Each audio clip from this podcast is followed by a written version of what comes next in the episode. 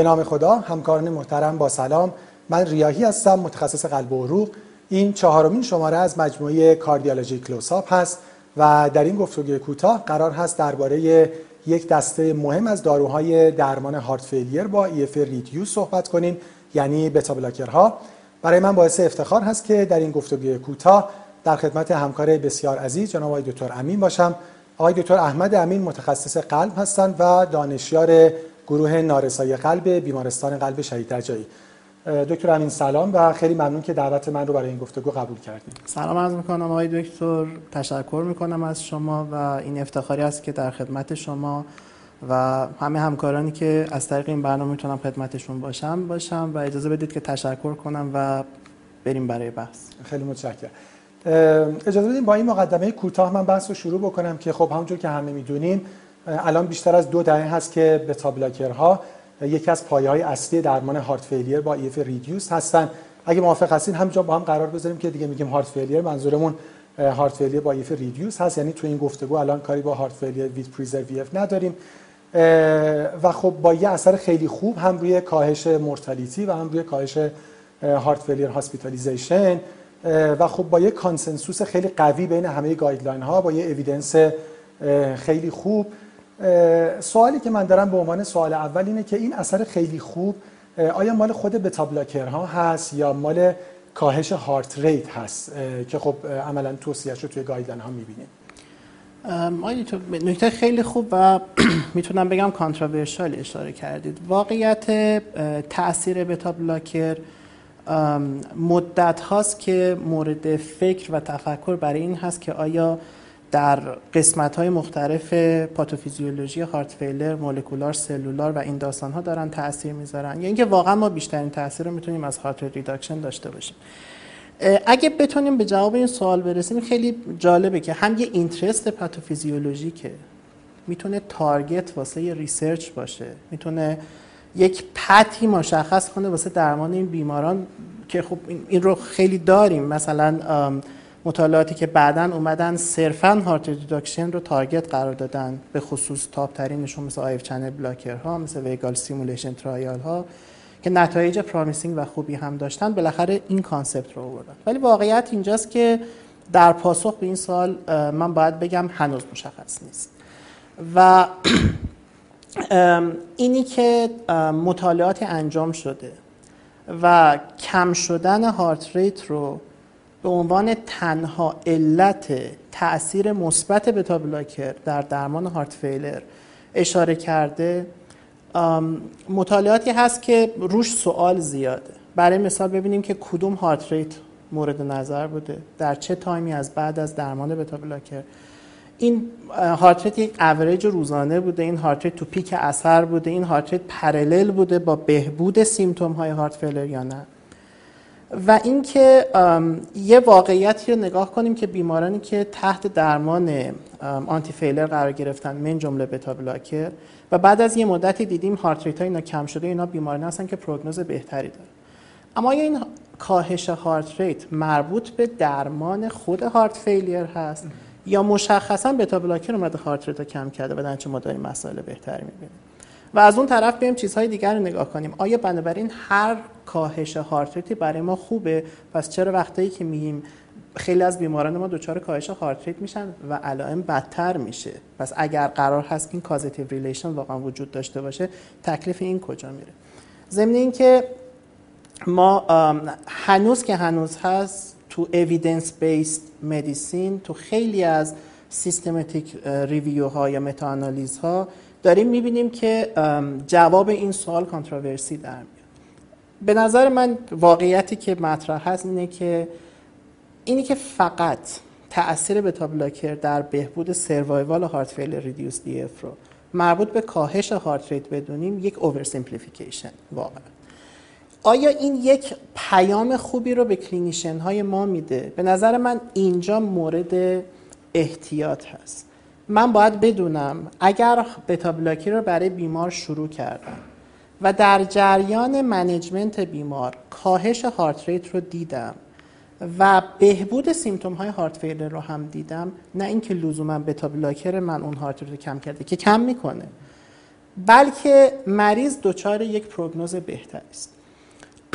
آیا لزوما با هدف قرار دادن عدد heart rate می‌خوایم beta blocker به یک بیمار بدیم؟ من پاسخشون میگم احتمالا نه. احتمالا ما اگر بتونیم با هرچی heart rate بالاتر باشه دستمون باز باشه که beta blocker به بیمار بدیم و اگر بتونیم در حین درمان شاهد کاهش heart rate باشیم یک prognose خوبی برای بیماران می‌تونیم داشته باشیم. اینو شما حتما در خیلی از در واقع ترایال که رو هارت فیلر کار کردن برای بتا بلاکر و بعدا آنالیز هایی که روش کردن دارید می‌بینید. برای مثال من همین الان مثالی تو ذهن آمد از مطالعه مریت. مطالعه مریت بعدش اومد که رو متوپرولول ساکسینیت هست تو بیماران هفرف بعدش اومد یه بررسی انجام داد دید دو تا دوز مختلف دارو رو داره.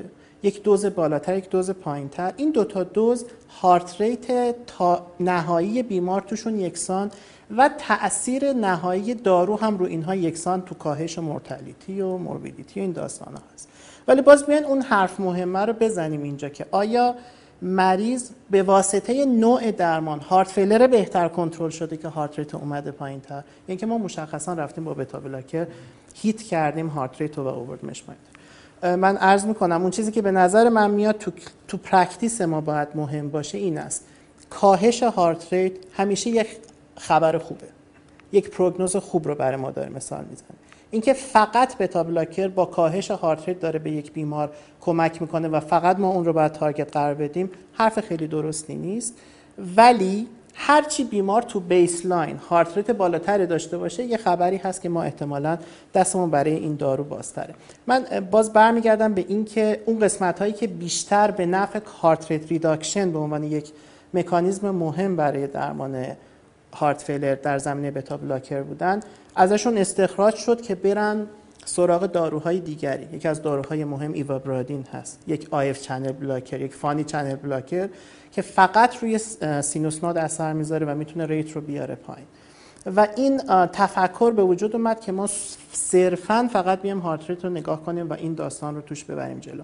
واقعیتش اینجاست که تو real practice هیچگاه نبایستی جایگزینی داشته باشیم برای یک داروی بسیار خوب اسم beta blocker دارویی که در up titration خودش ثابت کرده mortality و morbidity rehospitalization quality of life بیماران و حتی geometric improvement می‌تونه واسه مریضای HFrEF ایجاد بکنه. با اینکه ما صرفا فقط بریم سمت یک heart rate reduction تنها داشته باشیم. و این به نظر میاد پیامی باشه واسه ما با ورود این تکنولوژی های درمانی جدیدی که صرفا heart rate رو میان کاهش پیدا می‌کنن که اینها هیچگاه نمی‌توانند replace بکنن. نقش واقعا موثرم که اشاره کردید beta blocker ها تو درمان HFrEF همین یعنی اشاره فرمودیم. به نظر من این سوال که حالا شاید به نظر بیاد یه خود مثلا سوال basic باشه یا سوال مثلا پاتوفیزیولوژیک باشه چون ممکنه یک clinician بگه حالا بر من چه فرقی می‌کنه که مثلا اثر beta blocker یا اثر heart rate reduction ه این مثلا یه سوال مثلا پاتوفیزیولوژیکه و یه سوال مثلا research ه. ولی فکر می‌کنم هم که اشاره فرمودید با اومدن ivabradine الان تو guideline یه خود این سوال جنبه clinical هم پیدا می‌کنه. یعنی بالاخره خب دارویی اومده که می‌تونه heart rate رو کم بکنه بدون اینکه بخواد اثر روی فشار خون داشته باشه دست clinician هم و شاید بعضی side effect های دیگه beta blocker هم نداشته باشه. از اون خودم guideline رو نگاه می‌کنه می‌بینه که یعنی guideline یعنی جایگاه beta blocker خیلی محکم نگه داشته. مریض EF زیر 35 درصد ریتم سینوسی heart rate بالای 70 و تاکید می‌کنه که باید داروهای دیگر استاندارد گرفته باشه از جمله maximally tolerated باید beta blocker ها دریافت کرده باشه. من به عنوان یک clinician که مخاطب guideline هستم این پیام ازش می‌گیرم که ظاهرا beta blocker خودش مهمه. سوا از اینکه بخواد چه اثری روی heart rate داشته باشه. یه نگرانی هم که به نظر مثلا تو literature آدم می‌بینه اینه که گویی نگران underuse شدن بیشتر به ها هستن و همین که شما فرمودین replace شدن ivabradine شاید overuse شدنش. این پیام درست آیا از guideline؟ یعنی حالا شما فرمودین که controversy جوابش خیلی معلوم نیست. ولی من به عنوان clinician این پیامو دریافت می‌کنم که انگار beta blocker خودش مهمه سوا از اثری که ممکنه رو heart داشته باشه. خیلی قشنگ اشاره کرده. این کاملا صحیحه. اقلا دریافت کسانی که میان با این بیماران سر کار دارن این رو واضحا می‌بینن. بله beta blocker خودش مهم هست. مشخصا beta blocker heart rate رو می‌تونه خوب کم بکنه. مسلما باز تکرار می‌کنم. heart rate reduction و observation heart rate reduction تو جریان درمان HFrEF یک خبر خوبه. اما اینکه ما صرفا همه چیز رو فقط بندازیم سر rate مسلما این به نظر میاد که یک over simplification باشه. و نکته که اشاره فرمودید اجازه بده منم تاکید بکنم. هیچگاه نقش beta blocker تو درمان heart failure منظور ما هم که فهمیده reduced EF نمی‌تواند با مدلیتی های دیگری جایگزین بشه.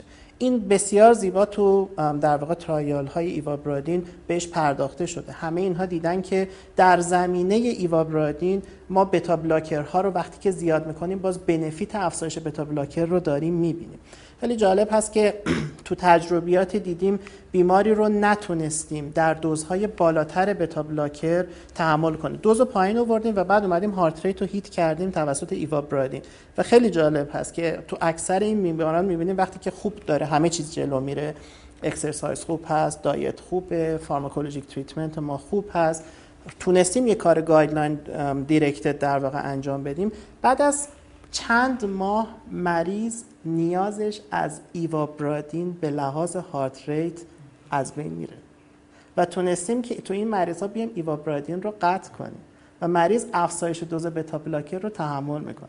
تو این نکته خیلی مهم است یکی از نکات اصلی درمان beta blocker تو HFrEF یک art of up titration ه و اینکه بدونیم چه موقع بیمار آماده هست واسه اینکه neurohormone سیستمش block بشه. من فکر کنم اینو جلوتر بله. صحبت حالا جلوتر راجع up titration صحبت می‌کنیم. اجازه این سوال دوم من باز مشخصا راجع به خود ویژگی های بتا ها باشه و سوالی که فکر کنم سوال خیلی مهم practice cardiology هست. اینکه خب همه می‌دونیم که از بین بتا ها سه تاشون در حقیقت approval دارن و benefit دارن برای heart failure. سوال من اینه که آیا بین این ستا یعنی metoprolol sustained release یا control release و bisoprolol و carvedilol آیا بین اینها این اثر class effect ه یعنی این ستا واقعا با هم فرقی نمی‌کنن یا تو practice ترجیحی بین این ستا وجود داره؟ حالا یه بحث ممکنه compelling indication هایی باشه یا compelling مثلا concerning هایی یا relative contraindication ها اونا یه بحث دیگه. تو شرایطی که بیمار نکته دیگه ای نداره برای انتخاب. مثل مثلا حالا COPD یا مثلا من peripheral arterial disease یا baseline مثلا heart rate مریض اصلا پایینه. اگه مریض مریضی باشه که هیچ کدوم از اینا نداشته باشه آیا بین این ستا واقعا class effect یا ما ترجیحی داریم نسبت به اینکه کدومشون رو استفاده کنیم؟ اگر بخوایم اصل guideline direct در واقع medical treatment و optimal medical treatment رو بریم جلو. مجبور هستیم بر اساس evidence ی که فعلا دم دست داریم بریم جلو. و این evidence این سه beta blocker رو در واقع داره اشاره می‌کنه. حتما دیدید تو بعضی guideline ها نبیولول مطالعه SENIORS یه مقداری جایی پیدا کرده. من همیشه میگم خدا رو شکر که ما فعلا خیلی دسترسی بهش نداریم و نمی‌خواد وارد بحث نبیولول بشیم. اما واقعا body of evidence ی که support داره می‌کنه این سه تا بتا بلاکر رو انقدر قوی هست و آدم فکر می‌کنه که واقعا دیگه نیازی نیست که بخواد راجع به اینکه واقعا ما یه molecule effect یه class effect داریم خیلی فکر کنه. ولی اجازه بدید چون این چند تا point برای یک clinician باز برای درمانش داره چند یه مقدار بهش بپردازیم. اینی که بگیم آیا class effect هست یا molecule effect به نظر میاد باز قوی نمی‌تونیم بگیم class effect نیست. ما trial هایی داریم راجع به بتا بلاکر هایی که اسمشون رو می‌ذارن بتا بلاکر های مهجور. و دیدیم که این بتا بلاکرها چقدر تاثیرات مثبتی رو درمان HFrEF تو بیماران داره. من منظورم اشاره به این هست که بیماری رو داریم مدت ها رو یک بتا بلاکر stable بوده و الان دچار HFrEF به هر علتی شده و دست ما میاد و بتا بلاکر جز این سه تا نیست. آیا لزوم هست که ما سویچ بکنیم و سمت این بتا بلاکرها بریم؟ طبق guideline طبق این data یی که این evidence دستمون میده به نظر میاد که ما باید این کار انجام بدیم. ولی واقعیتش اینجاست که اگر سویچ نکنیم خیلی کار اشتباهی نکردیم. ما های خیلی جالبی راجع به پروپرانولول داریم. حتی data راجع به پروپرانولول تو گروه اطفال داریم که تونسته خیلی از این heart failure ها رو بپوشونه. اما مشکل بزرگ چیست؟ sample size ها کمه. design randomized نیست. نتونستن تو خیلی از اینها mortality benefit زیبایی که این سه تا بتا بلاکر تونست نشون بده رو نشون بدن. ما یه چیزهایی رو تقریبا مطمئن هستیم. اونایی که intrinsic activity دارن مثل بوسیندولول trial BEST اینها رو نمی‌تونیم استفاده بکنیم. به ویژه تو یک سری از در واقع population ها اینا تمام مطالعات غربی است. تو مطالعه BEST تاثیرات من یعنی عدم مثبت بودن تاثیرات مثل بقیه بتا رو تو black ها دیدن. خب ما یه همچین population ی رو تو کشور خودمون نداریم. آیا واقعا ما مجاز هستیم به اینکه یک بتا بلاکر مثل این رو بیایم استفاده بکنیم؟ برای من فکر می‌کنم نمی‌توانیم قطعا و محکم بگیم class effect نیست که یک اجبار و الزام ایجاد کنیم. اگر بیمار stable ی که به هر علتی دچار heart failure HFrEF شده و already داشته یه بتا بلاکر غیر evidence based مصرف می‌کرده. ما حتما مجبور کنیم که شما سویچ بکنید. فکر می‌کنم این خیلی شاید practice محکمی نباشه. اما خب به حال برگردیم سر evidence برگردیم سمت guideline ها.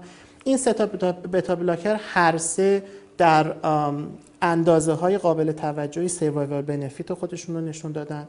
quality of life improvement خودشون کاهش ری خودشون رو نشون دادن.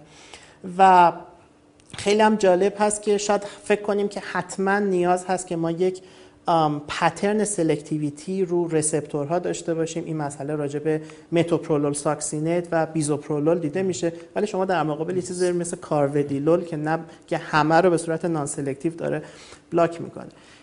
این نکته که اشاره کردید که بین اینها چه priority هایی وجود داره؟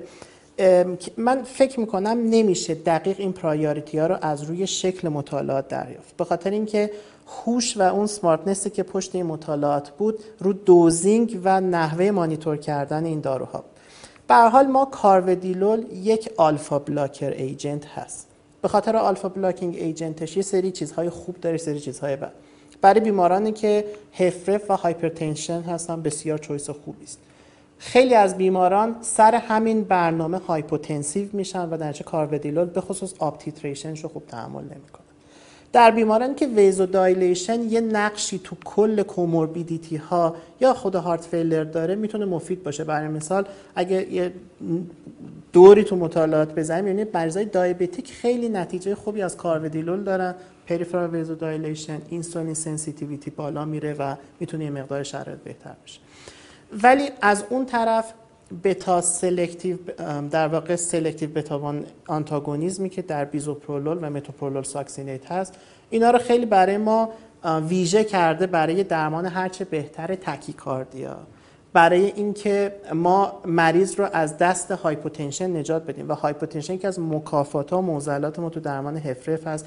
چرا؟ چون ما دوست داریم polypharmacy برای مریض استفاده کنیم و تمام این داروهایی که استفاده کنیم بالاخره یه جوری کاهش فشار رو برای بیمار داره. این یکی از مکافاتایی هست که هر heart failure specialist هر cardiologist هر internist ی تو درمان این بیماران داره. یکی از شکایت هایی هست که بیماران همیشه می‌کنن و یه art ی می‌خواد که آدم بتونه چجوری با این رفتار بکنه. همونطور که اشاره فرمودید خب قاطعا small airway disease airway hyperreactivity دوست داریم سمت beta selective ها در واقع حرکت بکنیم. مریضایی که peripheral arterial disease دارن قاطعا دوست داریم که سمت حالا مثلا فرض مطالعاتی هم هست که نشون داده beta selective ها می‌تونن مفیدتر باشن تو این مسئله. و شاید نکته آخر که باز clinically این اهمیت پیدا می‌کنه وقتی هست که ما می‌خوایم سویچ کنیم و dosing رو نمی‌دونیم چی کار بکنیم. این یکی از داستان هایی که الان ما تو کشور خودمون داریم داشتن سه beta blocker مفید برای heart failure هست و روش سویچ کردن. دقت بفرمایید برای مثال کارودیلول در دوزهای 325 دوبار در روز تا 25 الی 50 دوبار در روز استفاده میشه. یک range wide ی از امکان prescription beta blocker. اما برای مثال بیزوپرولول در یک range ی از 1 و 25 تا 10 و once daily قاعدتا توصیه هست که برای این دارو. یه range یک tight range یک narrow range واسش وجود داره. بنابراین inter class switch کردن بین اینها و فرض بفرمایید بیماری هست داره 6 و 25 دو بار در روز کارودیلول می‌گیره. بخوایم سویچ کنیم و فکر کنیم که خیلی خب ما بریم سمت دو نیم بخوایم بریم سمت یک و 25 بخوایم بریم سمت پنج. این مقدار چیزایی هست که فکر می‌کنم معضلی رو ایجاد خواهد کرد تو در واقع real practice. ولی خب همونطور که عرض کردم مهمترین دلیل سویچ کردن بین اینها عدم تحمل به خصوص کارودیلول به علت افت فشار و رفتن سمت یک beta selective. خیلی ممنون. فکر کنم راجع به این class switching حالا باز جلوتر صحبت می‌کنیم. خیلی متشکرم. اگه موافقین حالا وارد مبحث up-titration بشیم که همینجور فهمیدیم بالاخره هنر کار با بتا ها هنر up-titration ه قبل از اینکه بخوایم راجع به این هنر صحبت کنیم و شما یه خورده barrier ای این up-titration رو بگیم و بعد tip و trick اش و اینا یه خورده اول راجع به practice real world صحبت بکنیم. برصد خب تو trial ا اینا یه درصد زیادشون بیماره که تو trial بودن به اون maximally tolerated رسیدن. یعنی برای متوپرولول sustained release به 200 برای کارودیلول به 50 تو بعضی مطالعات 100 برای بیزوپرولول به 10 عددا قابل قبول بوده. توی عمده trial ها 70 درصد 80 درصد.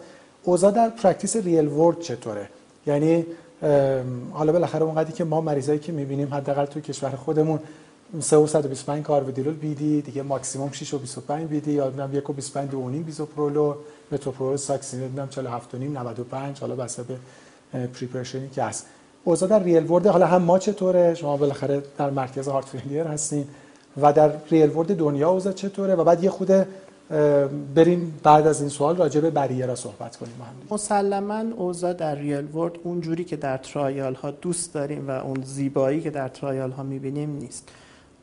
under در واقع dosing و نرسیدن بیماران به target dose یکی از معضلات بسیار عمده هست. من دلایل خیلی زیادی رو می‌تونم فکر کنم برای این برنامه و یکی از مهمتریناش شاید عدم آگاهی از لزوم up-titration باشه. این ماجرا رو هم در اینجا و هم در جاهای دیگه شما می‌بینید. حتی تو همین مثالی که از مطالعه ایوابرادین زدم اگه دقت بفرمایید تو خود مطالعه ایوابرادین به عنوان یک center هایی که مجبور بودن مریض رو به عنوان optimally در واقع treated در نظر بگیرن درصد بیمارانی که 50 درصد target رو داشتن یه درصد نزدیک 30 40 درصد 50 درصد و اونایی که واقعا به target dose رسیده بودن خیلی خیلی پایین بود. که مریض رو بعد بیارن و رو ایوابرادین در واقع select کنن و ببرن جلو. این بیماران لزوما بیمارانی بودن که stable رو درمان درمان های pharmacologic بودن. بنابراین همونطور که فرمودید تو real world هم در اینجا و هم در جاهای دیگه خیلی جالب نیست. و اگه موافقین بریم سر این سوال یا این دو تا سوال شاید بتونیم با هم ترکیب بکنیم اگه موافق هستین. هم یه خورده مدل initiation و up-titration رو برای ما یه مروری بکنین بر اساس guideline ها. و بعد این هنر up-titration هم توضیح بدیم. یعنی خب چی کار کنیم که بتونیم up-titrate کنیم؟ واقعیتش اینه که خب همونجوری که فرمودید آدم real world ای دنیا هم که نگاه می‌کنه عدد عدد ناامید کننده یعنی نمی‌دونم از 40 درصد 30 درصد 25 درصد مریضا تو real world واقعا مثلا به اون maximally tolerated رسیدن. البته بالاخره بخشش همین که شما فرمودین تفاوت trial با در حقیقت real world practice هست. یعنی خیلی ها میگن خب تو run-in period trial ها شما یه تعداد زیادی از اینا که tolerate نکردن حذف کردین از مطالعه. یا خیلی از آدمایی که توی مطالعات هستن جوانتر بودن baseline heart rate شون بالاتر بوده شما حواستون به مریض بوده. ولی به هر یه بخشش هم ظاهرا یه مشکلی در up-titration هست. هم اگه موافقین عملا این دو تا سوال با هم ترکیب کنیم که بشه آخرین سوال ما و بگین چجوری شروع کنیم چجوری up-titrate بکنیم. tip و trick اش برای اینکه ما بتونیم بیماران رو به maximally tolerated dose برسونیم چیه چون ظاهرا خب اوضاع خیلی خوب نیست. نکته بسیار مهم در در واقع موفقیت درمان beta blocker دقیقا همین نکته است که فرمودین. من بخوام چند قسمتش بکنم. patient selection برای شروع beta blocker بسیار مهم. این خدا رو شکر تو تمام guideline ها clearly گفته شده. وقتی که شما ejection fraction reduced دارید مسلما بیمار کاندیدی برای دریافت beta blocker هست. اینی که کی شروع بکنیم یک point خیلی ساده وجود داره توش. اینکه مریض به لحاظ symptom های heart failure و در تاپ اونها. congestion stable باشه. و این بسیار مهمه. چون یه pathophysiology ساده پشت این برنامه هست. وقتی که شما بیماری رو در symptom heart failure می‌بینین یه struggling ی وجود داره بین قلب و periphery برای اینکه بتونه تعادل رو برقرار بکنه. ما یک demand خیلی بالا و یک supply خیلی پایین داریم. اگر ما بیایم تو همون موقع فکر کنیم beta blocker به این بیمار سود می‌رسه تنها کاری که کردیم supply رو کمی کمتر و اوضاع رو کمی بدتر کردیم. برای این مهمترین کار در ابتدا که واقعا وظیفه هر کدوم از ماست این هست که تا جای ممکن بیمار رو به یه قسمت stable و decongested و تا اندازه ممکن euvolemic state برسونیم term euvolemic state واقعا واسه یه مریض HFrEF هرچی هم advanced تر باشه ترم واقعا درستی نیست. ما هیچ وقت مریض euvolemic نمی‌تونیم بکنیم. اصلا مکانیزم اصلی که بتونه cardiac output تو بیمار حفظ باشه euvolemia نیست. قاطعا میره بالا. ولی تا اندازه ای که بتونیم بیمار رو stable بکنیم و بعد بیمار رو candidate ی برای دریافت beta blocker بکنیم. این به نظر point اوله. patient selection درست. نکته بعدی اینجاست که در یک فریز خیلی کوتاه خلاصه میشه این هست که start لو و هیت های که تا اندازه ممکن با حداقل دوز شروع بکنیم. عجله ای برای کاهش هارت ریت واقعا نیست. می‌تونیم با دوز خیلی کم شروع بکنیم و آرام آرام بریم جلو اما این حرکت پیوسته باشه و واقعا مریض رو سعی کنیم به یک ماکسیمال tolerated dose برسونیم. برای یه چیزی اینجا معنی پیدا می‌کنه به اسم tolerance و tolerance چیست اینجاست که این در واقع علم و اطلاع بین پزشک و بیمار باید پیش بیاد که منظور ما از tolerance چیست. tolerance می‌تونه range بسیار گسترده داشته باشه. خیلی از اوقات برای بیمار beta blocker شروع میشه و تشدید heart failure در روزهای آتی اشتباهی به مسائل دیگه نسبت داده میشه. بیمار در واقع بتا بلاکر رو تحمل نکرده. و بیمار گونه دیگری منج میشه راهش عوض میشه جوری به جایی می‌رسه که دیگه بتا بلاکر اول رو به هیچ عنوان نمی‌تونه تحمل بکنه. خیلی از اوقات بتا بلاکر باعث کار درست شده. هایپوتنشن و مسائلی مثل این رو به عنوان یک نکات خیلی مهم قلمداد می‌کنیم. میایم دقیقا بهترین دارویی که مریض می‌تونست استفاده کنه رو قطع می‌کنیم. یکی از مسائل خیلی مهم این وسط تو, تو بحث tolerance acute heart failure یعنی منظورم تشدید علائم و hospitalize شدن بیماری. این مسئله یکی از معضلاتی است که خب تو خیلی از بیماران HFrEF پیش میاد هرچی advanced تر باشن این مسئله بیشتر پیش میاد. وقتی که بیمار دچار یک hospitalization میشه که البته فکر می‌کنم این practice الان دیگه تصحیح شده و همه ما داریم سعی می‌کنیم رعایتش بکنیم. ما تا جایی که می‌تونیم سعی می‌کنیم تو neurohormonal blockade ی که بودیم قرار بگیریم. سعی می‌کنیم دست خیلی به داروها نزنیم. مگر مجبور شیم؟ مگه ما دچار یک hypoperfusion shock state باشیم؟ مگه دچار bradycardia باشیم؟ خیلی شدید. مگه واقعا مریض تو یک edema state خیلی شدید باشه ascites وحشتناک داشته باشه و تابلوی بیماری دیگه از یک هفرف تبدیل پیدا شده به یک تابلوی کانجستیو خیلی وحشتناک. ما سعی می‌کنیم تو اینها بتا بلاکر رو حفظ بکنیم. بنابراین مانیتور کردن و تو ذهن داشتن که ما باید دوز بتا بلاکر رو افزایش بدیم این وسط خیلی مهم هست. خیلی از بیماران توسط کسانی که در کنارشون این هارت فیلر کیر رو دارن انجام میدن شروع خوبی دارن افزایش خوبی رو دارن به یک جاهایی که می‌رسن دیگه داستان متوقف میشه. عرض کنم ترایال های انجام شده اینو نشون داده. مودست دوزها و میدیوم دوزهای بتا بلاکر شاید می‌تونه تاپ ایفکت کاهش سروایوال رو بده. یعنی مثلا فرض بفرمایید شاید من از دوز کارودیلول 6 و 25 صدم دو بار در روز برسونم به 12 و نیم دو بار در روز دیگه خیلی مورتالیتی بنفیتی پیدا نکنم. اما حتما morbidity benefit به عنوان کاهش hospitalization به عنوان بهبود geometry به عنوان بهبود خیلی از داستانهای دیگه ای که ما درگیرش هستیم تو heart رو پیدا می‌کنیم و این یه بخش مهمیه که خیلی وقتا neglect میشه. همونطور که فرمودید ما امکان انتخاب هر کدوم از این beta blocker ها رو داریم. carvedilol شروع دوز از 3 و 125 دوبار در روز تا ماکسیموم 12.5 تا 25 میلی گرم دوبار در روز. بسته به weight بیمار.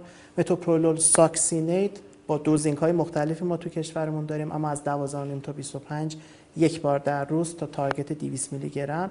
و در مورد bisoprolol هم که عرض کردم از 1.25 تا 10 و عرضم کردم باز تاکید می‌کنم که حتی ما دوزها رو خیلی کمتر هم می‌تونیم شروع کنیم و خیلی آروم آروم بریم جلو. up-titration تا اندازه که می‌تونیم آروم باشه. حتی دو, دو هفته می‌تونیم در واقع این کار رو انجام بدیم و بریم جلو. و سعی کنیم که این راهمون constantly افزایش پیدا کنه و مانیتورینگ بیمار چه به لحاظ clinically چه به لحاظ paraclinically surrogate ها end point های کلینیکی و ضمن imaging بتونیم در واقع مریض رو دنبال بکنیم. در management دادن beta blocker همیشه این اعتقاد رو داشتم که ما دو بخش هستیم. یه بخش individual relation بین پزشک و بیمار هست. این من هستم که بایستی prescription صحیح و شامل همین چیزهایی که عرض کردم داشته باشم. و یک بخش مهم بیمار هست. باز وظیفه من برای دادن insight به بیمار هست. خیلی از بیماران رو برخورد می‌کنیم خیلی خوشحال. زمانی بوده acute heart failure بودن. الان یک سال دارو مصرف می‌کنن. میان پیش شما میگن که من سه ماه داروهامو قطع کردم هیچ مشکلی پیدا نکردم. فکر می‌کنم بیماریم خیلی بهتره و فکر می‌کنم نیاز به دارو ندارم. این مشکل من هست که این سایت رو ندادم که این بتا بلاکری که من برای شما شروع می‌کنم قرار نیست فردا پس فردا یک تغییر خیلی عمده ایجاد بکنه. قرار هست تو سالهای آینده یک ایفکت خیلی خوب سروایوال رو براتون داشته باشه. و یک بخش مهم این بحث سیستمی هست که ما داریم توش کار می‌کنیم. و من اینجا اجازه بدید اشاره بکنم به بحث خیلی مهم تاثیر کوالیتی میجرها در درمان هارت فیلیر heart failure به ویژه های HFrEF یکی از معضلات جوامع بشری هست الان. یک بیماری progressive prevalent بسیار وحشتناک با mortality از خیلی از cancer ها بالاتر. از یک وقت یک burden وحشتناک رو بیمار و خانواده بیمار. از اون وقت یک burden وحشتناک به لحاظ اشغال تخت و burden زیاد cost روی سیستم در واقع بهداشتی. و این خیلی مهم هست. این همینطور داره بیشتر میشه. cost ـه همینطور داره بیشتر میشه. و ما سیستم هایی داریم که فکری راجع به بهتر کردن management ش نمی‌کنن. quality measure یعنی خیلی ساده بیایم structure process و performance و outcome رو measure بکنیم. و این کار رو غرب خیلی زیبا انجام داده. سه چهار تا پنج تا index خیلی ساده رو برای هر بیماری که یک بار با EF زیر چهل درصد در, بیمار در بیمارستان بستری میشه اجرا می‌کنه. بیمار با EF زیر چهل درصد بایستی ACE یا ARB بگیره بایستی beta blocker بگیره. باید یک اولویشن توسط اکو داشته باشه. follow up ش باید مشخص باشه و consult ی راجع به device ضمنا یک counseling ی برای habit های بد مثل smoking داشته باشه و فقط اجرا کردن همین مسئله چقدر می‌تونه تاثیر داشته باشه رو اینکه بیماری که توسط پزشکش خیلی هم خوب داشته درمان می‌شده الان می‌خواد دیسچارج بشه و از اون پروسه دیسچارج رد بشه یک دارو از قلم بیفته و بعد مریض بره و و و, و داستان های دیگر رو داشته باشه می‌تونه حل بشه. و برای اینو عرض می‌کنم به نظر میاد کار کردن رو هر دو قسمت می‌تونه تو بهبود در واقع درمان تاثیر داشته باشه. یه نکته کوچیک هست مسئله که خیلی شایع تو درمان HFrEF سوال میشه. ما neurohormonal blocker های ما چند تا هستند مهمترین و top list مون ACE inhibitor و بی و beta blocker ن. کدامش اول شروع بشه؟ جواب رو تو یکی از مطالعات trial CIBIS داشتیم. فرقی نمی‌کنه. آنچه که در guideline توصیه میشه الان و کاری که در واقع داره به خاطر guideline انجام میشه و تو real practice داریم شروع ACE inhibitor و متعاقب اون بعد از euvolemic شدن شروع beta blocker اما دیدن عکسش تغییری نسبت به این نداره. عکسش یه نکته خیلی جالب داره. بیمارانی که اول beta blocker شروع کردن معمولا هیت کردن و target dose های بالاتری رو تونستن تحمل بکنن. این مسئله باز هم یه, یه پیامی داره که ما می‌تونیم با خیال راحت تو مریض euvolemic با patient selection درست و با up titration beta blocker رو در واقع تو practice اولیه بیاریم زیادش بکنیم و امیدم داشته باشیم که دوزهای خیلی بالاتر برسیم. خیلی ممنون. من یه جمع‌بندی کوتاهی فقط پاسخ این سوالو بکنم. خواستم سه تا سوال کوتاه بپرسم که یکیشو پاسخ دادین. راجع پس این شروع و up titration یه نکته که فرمودین که خب با کمترین دوز که عددش رو فرمودین. و بعد آرام آرام up titrate بکنیم که double dose می‌کنیم قاعدتا همونجور که فرمودین حداقل با فاصله دو هفته. و بعد اینو در حقیقت follow بکنیم بیمار رو یعنی این مسیر رو ادامه بدیم. که خب تو خیلی مطالعات و تو خیلی کشورها اینجوریه که بالاخره یه nurse expert ی عملا assign به این کاره که بتونه بیمار رو follow بکنه و مثلا دو هفته دو هفته وضعیت بیمار رو ببینه و بتونه up titrate بکنه حالا با نظارت پزشک. یه نکته که فرمودی من تو جمع‌بندی فقط توش تاکید بکنم این که حالا اگه بیمار دچار علائم شد خیلی موقع داروهای دیگه ای که اونا بنز beta blocker مهم نیستن اونا رو در حقیقت ما دستکاری کنیم و کم بکنیم. از خیلی موقع داروهای دیگه می‌گیریم مثل calcium channel blocker و ما beta blocker ش رو میایم مثلا کم می‌کنیم یا قطع می‌کنیم. یا یه AV nodal blocker ای دیگه ای داره می‌گیره مثلا مثل دیگوکسین و مریض bradycard میشه و ما مثلا beta blocker ش رو میایم کم می‌کنیم یا قطع می‌کنیم. یه سوال کوتاه هم راجع به همین بود که اول ACE یا beta blocker که فرمودین و یه نکتم کوتاه بپرسم البته شما اشاره کردین که خب تو خیلی از مطالعات وقتی این class switching کردن مریضی که مثلا به carvedilol مثلا نتونسته خوب تحمل بکنه سویچ به یکی دیگه یا برعکس تا 90 درصد عملا شانس tolerability افزایش پیدا کرده. این practice رو شما انجام میدین موافقین باهاش. یعنی این یه tip و trick خوبی هست آیا؟ کاملا نکته که اشاره کردین واقعا می‌تونه بهبود ببخشه تو در واقع درمان beta blocker تو این بیماران.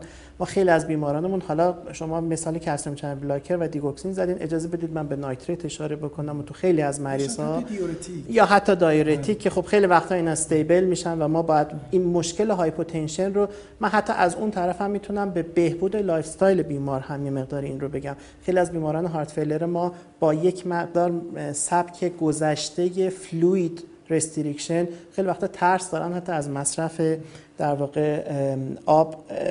نکته بله این تو خیلی از trial ها دیده شده. و ما تو این practice از این کار استفاده کردیم. و اجازه بدید من عرض کنم به ویژه تو advanced heart failure که خیلی میترسیم از شروع neurohormonal blocker ها. من از منظورم از advanced heart failure بیمارانی هستن که قاعدتا تو baseline blood pressure های پایین تر هستن. اینا hospitalization های زیاد دارن EF های پایین دارن. تو خیلی از hospitalization ها اینا نیاز دارن که یک long hospitalization داشته باشن با تزریق مثلا vasoactive agent ها خیلی وقتا اینها دچار درگیری های کلیه و کبد همزمان هستن. آیا beta blocker اولا. آیا beta blocker تو اینا تاثیر داره؟ بله. یکی از arm های خیلی زیبایی که evidence ثابت کرد تو advanced heart failure می‌تونیم از یه neurohormonal blocker استفاده کنیم و تاثیر مثبتی ببینیم. مطالعه COPERNICUS بود که اصلا ما از طریق اون تونستیم terminology advanced heart failure بفهمیم نشون داد carvedilol چقدر خوب survival این بیماران رو حتی بهتر از بیماران stable تر heart failure افزایش داد. و در این بیماران قاعدتا داروهایی که hypotension ایجاد کنه سخت تحمل میشه و سویچ کردن به سمت داروهایی که این یه مقدار side effect افت فشار رو کمتر دارن موفقیت خیلی بزرگی تو رسیدن داره. من باز تاکید می‌کنم آقای دکتر این چون نکته بسیار خوب و به جای اشاره کردید راجع به handle کردن داروهای دیگه همزمان با این. و یه نکته که واقعا ما خیلی وقتا اقلا من شخصا خیلی وقتا تو practice استفاده می‌کنم و اون timing داروهاست. ببینید بیمار باید در روز ACE مصرف بکنه. یک MRA spironolactone یا eplerenone مصرف کنه. ما میذاریمش رو beta blocker diuretic ش هست. داروهای دیگه هم هست. اگر بتونیم بنشینیم با بیمار صحبت کنیم که اهمیت این داروها چیست و دلیل timing ی که برات می‌گذاریم چیست و اینها رو با هر کدوم با چند ساعت اختلاف از هم بدیم. peak effect داروها از هم فاصله پیدا می‌کنه. hypotension بسیار کمتر و اون hypotension هم که ایجاد میشه خیلی برای بیمار قابل تحمل. خیلی جالب. سوال آخر من یه سوال اکستراست. قول میدیم که از پاسخ شما ناراحت نشیم. می‌خوام ببینم حالا شما به عنوان کسی که در گروه نارسایی قلب هستین و خب بیماران زیادی رو می‌بینین و practice heart failure هم دارین تو کشورمون می‌بینین به درمان beta blocker ما یعنی درمانی که ما انجام میدیم برای بیماران heart failure منظورم در حقیقت practice cardiology در کشورمونه چه نمره ای میدین؟ این که میگم ناراحت نمیشیم یعنی تلاش می‌کنیم که دفعه بعد که هم نمره بالا بده.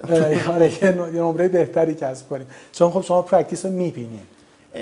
من فقط تنها نکته که می‌تونم دست بذارم روش یک مقداری اهمیت دادن به یک ترمی هست به اسم advanced heart failure ما هیچگاه نمی‌تونیم همون برخوردی که با یک بیمار معمولی HFrEF داریم با یک بیمار advanced داشته باشیم. متاسفانه خیلی وقتها می‌بینم که داروهای neurohormonal blocker یا خیلی زود یا خیلی rapid up-titration یا خیلی با دوزهای بالا برای بیمار شروع میشه. و ما مجبور هستیم که اینها رو یه مقداری بیایم بیاریم پایین. من باز اشاره می‌کنم آقای دکتر. ما در این بین این سه تا بتا بلاکر دارویی داریم که از 3 و 125 دوبار در روز تا 50 میلی گرم دوبار در روز جای مانور داریم. و در مقابل دارویی داریم که از یک و 25 که خب دارویی که تو ایران داریم قرص های دو و نیم و پنج حالا ده هم می‌تونه داشته باشیم هست و واقعا کار کردن تو این تایت یه مقداری برای بخصوص بیمارانی که واقعا brittle ن شکنندن و تو terminology advanced heart قرار می‌گیرن می‌تونه یه کمی سخت باشه. من شخصا که فکر می‌کنم خیلی ظریف نمره ندادین. فکر می‌کنم نمره که من میدم بسیار واقعا نمره بالایی باشه. اتفاقا تصورم این هست که concept benefit beta blocker در زمینه بیماران HFrEF خیلی خوب جا افتاده و فکر می‌کنم که فقط داشتن یه مقداری چیزی که اسمش رو شما همون tips و tricks هایی که گذاشتین فکر می‌کنم می‌تونه باز موفقیت ما رو تو درمان بهتر خیلی متشکرم. اگه اجازه من با این جمله تموم کنم و بعد اگه شما نکته پایین داشتین بفرمایید که همونجوری که خب همه می‌دونین هنر درمان heart failure یه بخش مهمیش درمان aggressive داروییه و یه بخشیش هم در حقیقت درمان aggressive با beta blocker هاست که ما با همین نکاتی که فرمودیم بتونیم در حقیقت بیمار رو به maximally tolerated dose beta blocker برسونیم. این طبیعتا یه interaction ی بین تیم درمان و بیمار هست. اینجوری به نظر می‌رسه که حالا هم در کشور ما و هم در همه دنیا تو real world هنوز تیم درمان و پزشکان سهم خیلی زیادی رو دارن که باید در حقیقت اون سهم رو بازی بکنن ایفا بکنن که بیمار بتونه این درمان خیلی optimum داشته باشه. اگه موافق هستین حداقل میگم practice real world دنیا داره اینو نشون میده و نکات خیلی زیادی هست که خب شما فرمودین رو باید رعایت کرد. اگه شما نکته پایانی دارید بفرمایید من فقط تشکر می‌کنم از شما آقای دکتر از دست‌اندرکاران محترم برنامه. و امیدوار هستم که بتونیم در خدمتتون باشیم و امیدوارم این برنامه مفید خیلی ممنون که دعوت من را قبول کردین. برای من مثل همیشه گفتگوی خیلی آموزنده و لذت بخشی بود. از شما همکاران محترم هم سپاسگزارم به خاطر توجهتون. امیدوارم که این گفتگو برای پرکتیستون مفید بوده باشه. خدا نگهدار.